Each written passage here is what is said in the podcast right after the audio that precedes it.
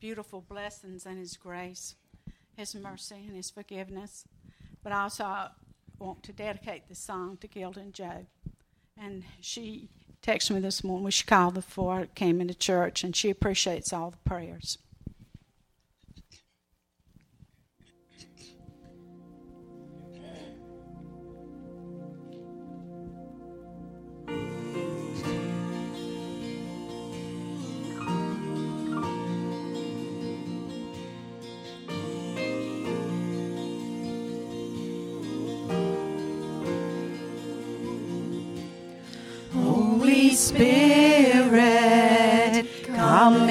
This place.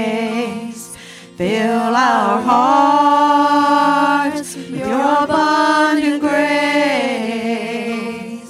Let our tongues proclaim your praise.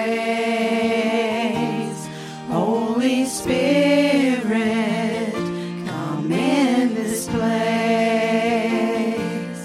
Guide us, Lord,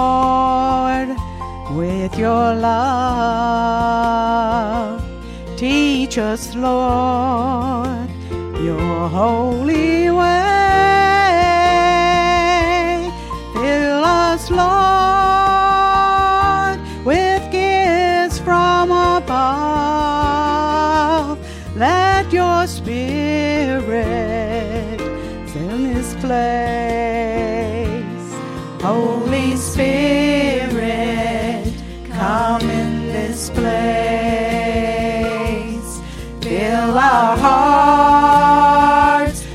abundant grace. Let our tongues proclaim your praise.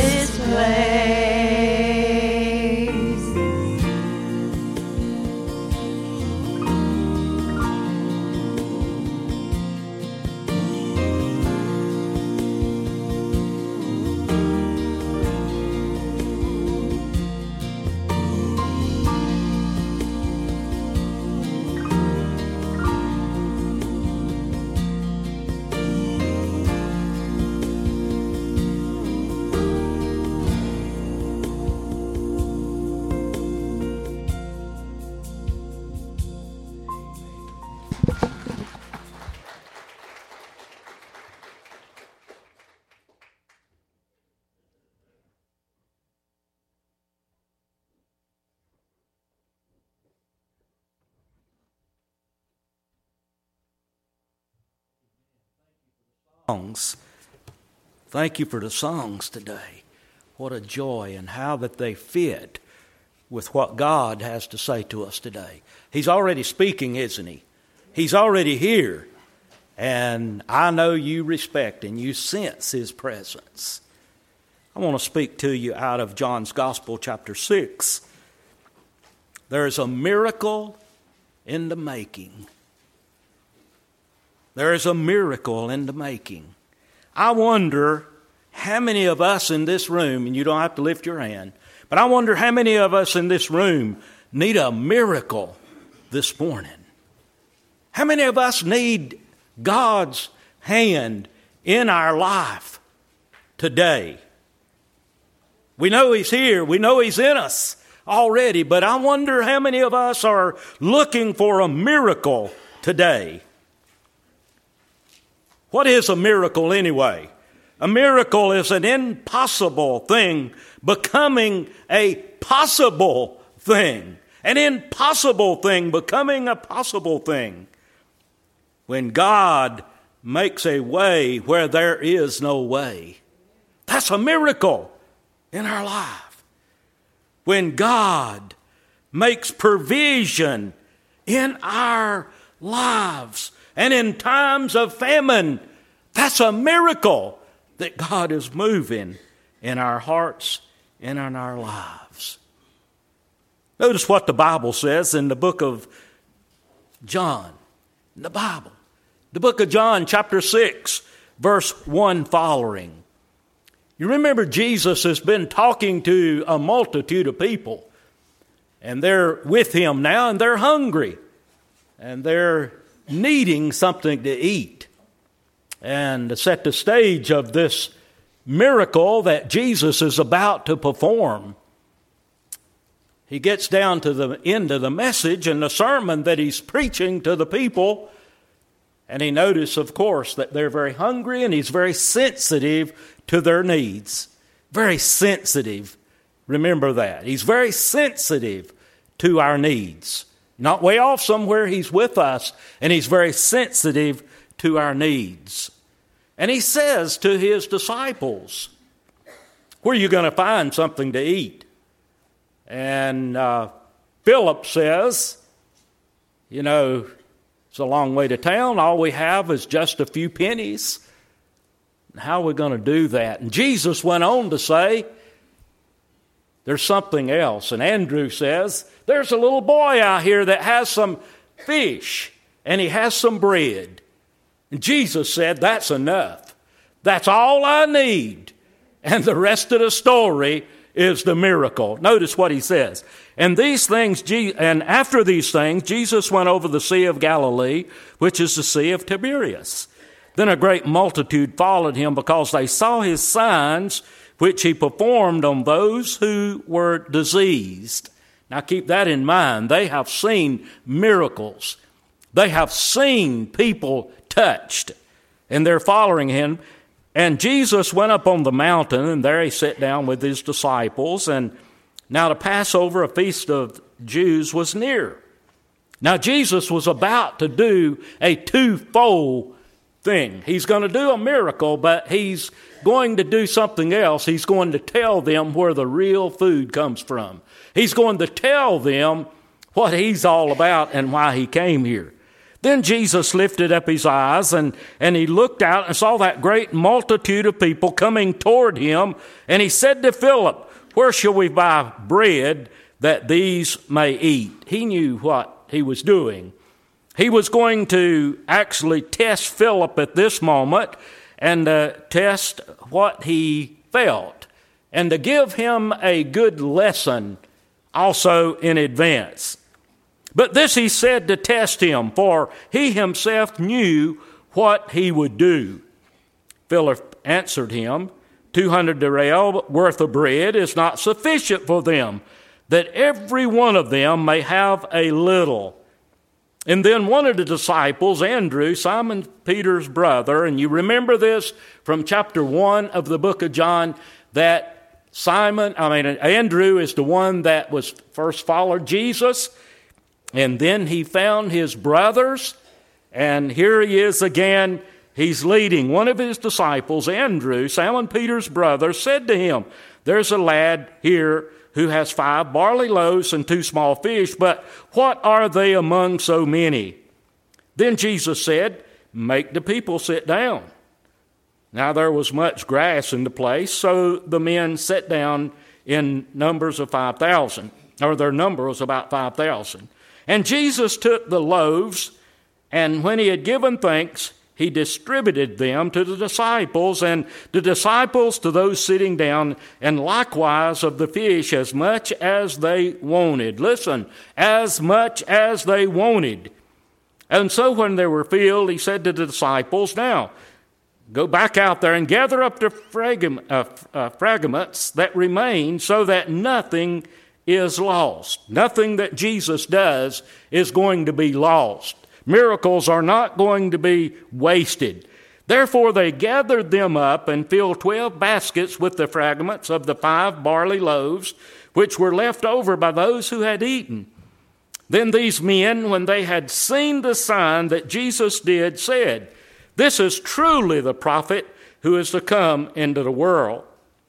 And therefore, when Jesus per- perceived that they were about to come and take him by force to make him a king, he departed again to the mountain by himself alone. Now, I'm going to stop there because he does leave. He goes uh, to another place, and then he begins to talk about the bread from heaven, begins to talk about the food, he begins to talk about eternal life. And that's what it's about. If he ever does a miracle, it's more than just doing something for us. If he ever does a miracle and you've ever had a miracle in your life, it's more than your uh, desire. It's more than your uh, just your physical need, even though he may touch you, and he does touch you physically. We know that he doesn't always seemingly uh, do us all the same, and we question that at times. But he has a need, and there is a need, and, and he fulfills that need because he knows that there is going to be a message that is going to be delivered. So miracles is those are those things that are impossible that God makes possible in your heart and in your life. Number one thing about a miracle is whether it's yours or mine or whosoever that God is going to work in, it always begins with a problem. Think about your life. Think about the miracles that you have enjoyed or you have viewed, you have seen over your lifetime, and you're going to see even in the future. They always start at the same place. Miracles start with a problem. If we have a problem, then we're open that we can enjoy or perhaps able to have a miracle. So if you're having a problem today, you're right at the right place for God to do something. He may not do exactly what you ask, but He has something that He's going to do for you. And I guarantee you it'll be greater perhaps than what you would have desired, even though you have in mind what you would like to have. You'd like to have this uh, uh, done in your life. So miracles always start with a need. What would you call that? What would you talk about? Not only our physical needs, but could it be possible? I ask you and I talk and I just slow down just a moment. And I ask you, do you need a miracle? Are you at a place in your life that you have a need?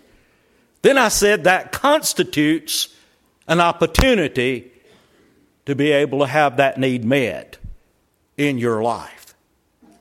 So if we have come to that place, it could be that we're already right in the midst of that miracle. Now think about it just a moment.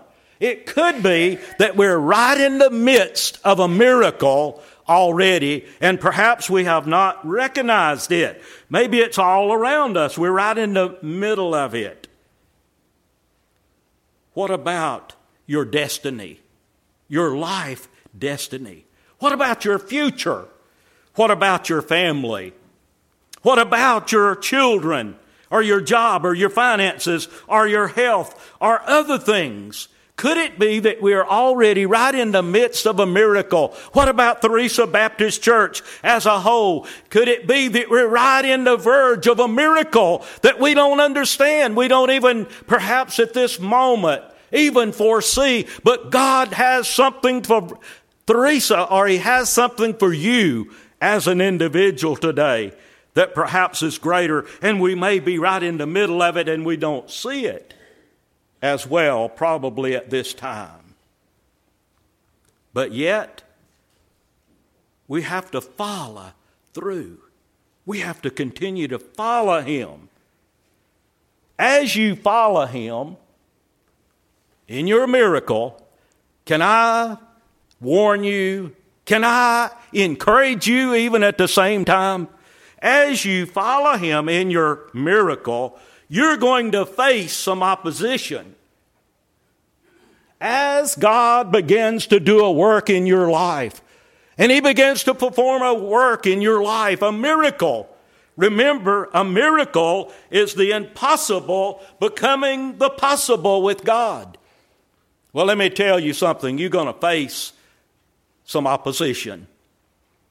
And it may not be the same opposition every time, and it may not be the same opposition in everyone's life. But I hope that you will realize that as you follow through, that there is going to be some opposition. In fact, there is going to be some danger ahead of you as well as you are getting and as God is performing that miracle in your life and in my life. Good illustration of that is Peter. You remember back in, in the, the book of Acts how that Peter was thrown in prison for doing what he was supposed to be doing, sharing Jesus. And I mean, he'd already received miracle after miracle. God had touched his life. Remember, you remember Peter, don't you? He, sometimes we see ourselves in Peter I don't know if you do, but I do. I see myself in Peter. Not that I feel like I have that much power and authority, but I do. You do too. But yet at the same time, I act like Peter sometime. I do like Peter sometime. And I don't act just like I ought to at times. But there's times as Peter, as he listened and obeyed God now. This is after Jesus' resurrection.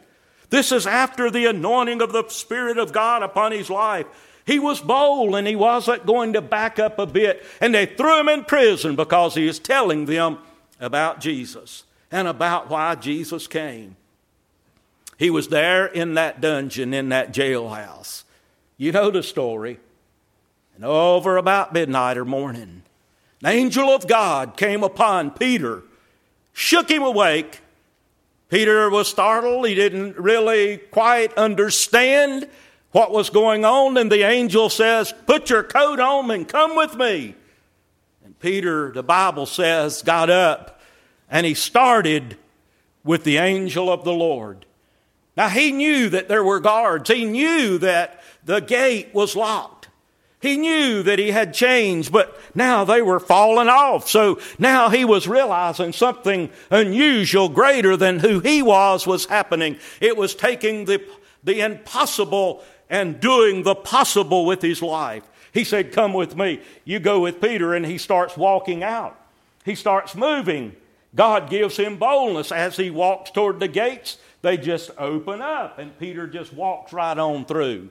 He gets perhaps to the another gate and then the outer gate, and they open up and he walks right on through. What am I trying to say to you this morning? And also, when he gets to uh, the house where there's prayer, they've been praying for Peter, and he knocks on the door, and Rhoda comes to the door, and she gets afraid because it's Peter, it looks like, but I'm not sure. He's supposed to be in jail. And she runs back in the house. And he knocks again, and she runs out, and they open the door for him. But now let me back back up just a moment and think of Peter as he's moving forward. There's danger. Not only are there danger, but there's the opposition because you see there's all kind of forces against him. But God is performing a miracle in his life. What kind of miracle is God working in your life and maybe you're involved in even this moment or you're perhaps going to face in a few days? I just want to warn you there'll be opposition and danger and other people may not even understand and they may call you foolish. They may call you stupid. They may call you some other gospel or something. But listen, that's what they were doing to Jesus. And Jesus was saying, You follow me for the food, but I want to tell you something. I have something greater than the food physically. I have a spiritual food for you. And He's saying to you and I, I have a miracle for you today. I don't know who it is. I've been, this message has been mulling over in my heart, my life for more than a week, and God began to continue to move in my heart and I'm bringing that to you today because God says someone needs a miracle. Now, let me tell you something. As Jesus was looking at that crowd, he had compassion. As he looks at us today, he has compassion for you and me. He has compassion for us. There is no problem there is no problem too big for Jesus to solve. You may feel like you're going through the worst thing in the world. You may feel like that it looks like it's the end of the way. But let me tell you something there is no problem too big for God. There is no problem greater than God. So that would be number one. There is no problem greater than God. Listen, Jesus was saying to the crowd, or saying to his disciples, sit them down. Take the boy's lunch. You know what? When he took that boy's lunch, that didn't make the boy starve. His mom had packed him that little lunch, and he was out there. And here God was using. Did God instruct the mom to do it? She don't know, maybe. I don't know. But God took the little thing to be able to make something great. So there is no person ever too small for Jesus not to use. First of all, as I said, there is no problem too big for Jesus to solve.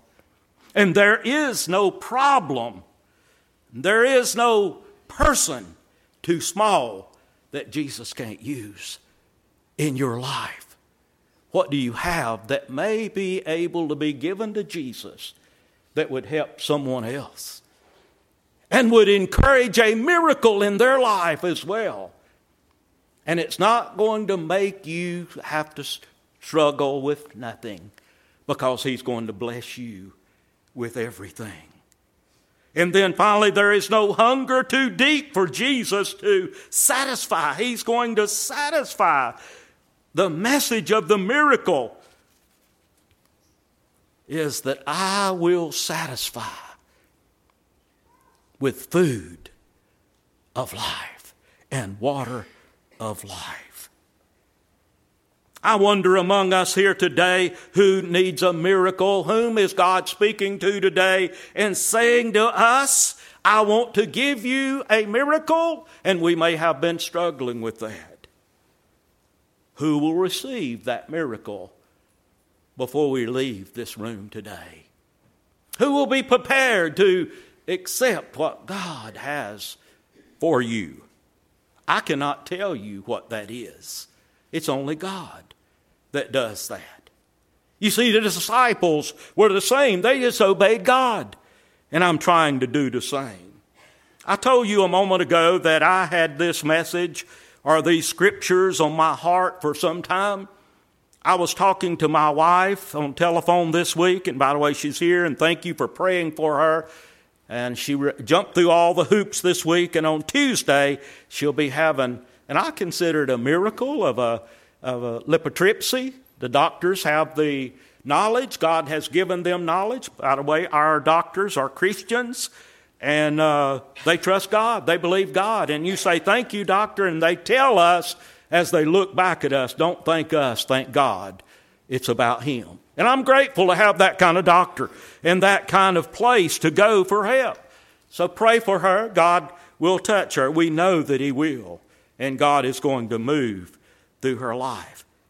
As Jesus said, come and dine. That's what He's saying to us. Come and dine. Come and dine and enjoy the table of what I have for you. I'm going to ask my daughter, Crystal. I said to my wife, I said, I'm going to preach Sunday on a sermon called There's a Miracle in the Making. And I said, I wish Crystal could come and sing that song for me. And I was going to do it in the message, and we decided to do it as an invitation. And I'm going to ask my daughter, baby daughter, Crystal, to come as I begin to close this service. And if you just go ahead and come, Crystal. Listen very carefully. Through faith, we have access to the spiritual inheritance that God wants us to walk in.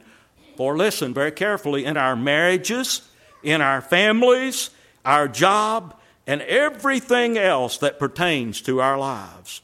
Through faith, we have rest in our souls in the midst of trials and tribulations.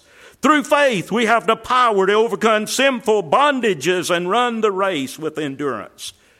Through faith, we, we are able to release our gifting in God and pursue the ministry He has ordained in our lives. Through faith, we release God's provision for our lives and our families as well.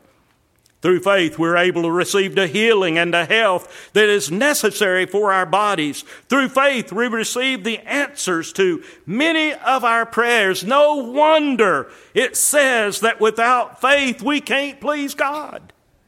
I wonder who needs a miracle today. As Crystal sings this song of invitation, I want you to stand. And I want you to listen. And if the Holy Spirit is speaking to you today, I'm going to encourage you to respond. We may be able to pray with you today.